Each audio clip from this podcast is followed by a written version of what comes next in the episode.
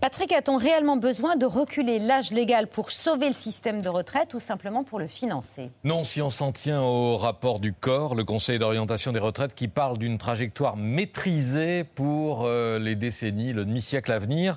Le déficit du régime général a été réduit à 2 milliards et demi d'euros l'an dernier sous l'effet du rebond économique et même si les comptes de l'assurance vieillesse devraient euh, replonger l'an prochain, le déséquilibre paraît pour l'instant soutenable. Mais mais deux tendances lourdes compliquent l'équation.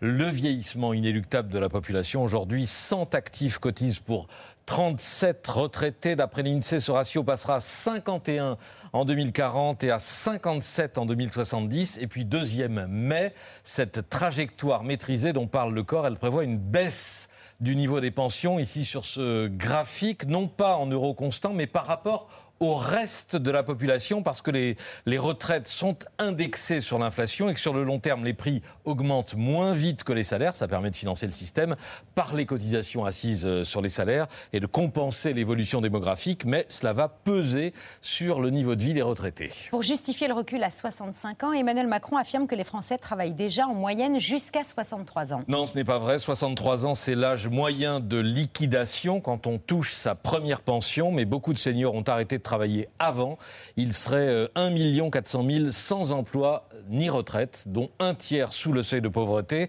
C'est d'ailleurs pour cela que reculer l'âge légal ferait faire des économies sur les retraites, mais des dépenses supplémentaires de chômage, d'invalidité ou d'arrêt maladie. Gain euh, estimé au total, gain estimé euh, de la mesure en 2027, 8 à 9 milliards d'euros avec lesquels Emmanuel Macron voudrait financer le grand âge et la dépendance. Que propose Marine Le Pen? Un projet un peu moins coûteux et moins social que celui qu'elle défendait jusqu'en février, la retraite à 60 ans, mais seulement pour ceux qui ont commencé à travailler avant 20 ans et pendant 40 euh, annuités. Au-delà, le système deviendrait progressif en fonction de votre entrée dans la vie active et de vos années de cotisation. Ceux qui ont commencé à travailler à 22 ans pourraient ainsi partir à 63 ans après, euh, après 41 années de cotisation. À 24 ans, il faudrait 41 années et demie de cotisation, ce qui mettrait la retraite à presque 66 ans. 25 ans, retraite à 67 ans. Fin du dispositif euh, carrière longue, fin du régime de pénibilité, maintien des régimes spéciaux à EDF ou à la RATP et annulation de l'essentiel des réformes adoptées depuis 20 euh, ans. Coût estimé par l'équipe de la candidate 9 à 10 milliards d'euros.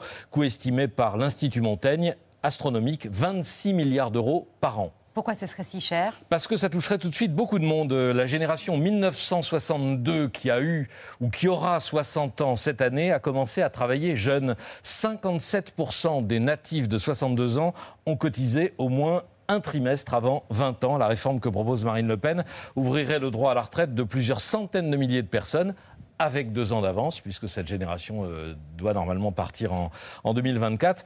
D'où, euh, donc pour résumer, euh, ça ferait plaisir à beaucoup de monde, comme beaucoup de, des mesures que vous proposez, Louis Alliot. ça coûte un podium de dingue, mais c'est pas financé.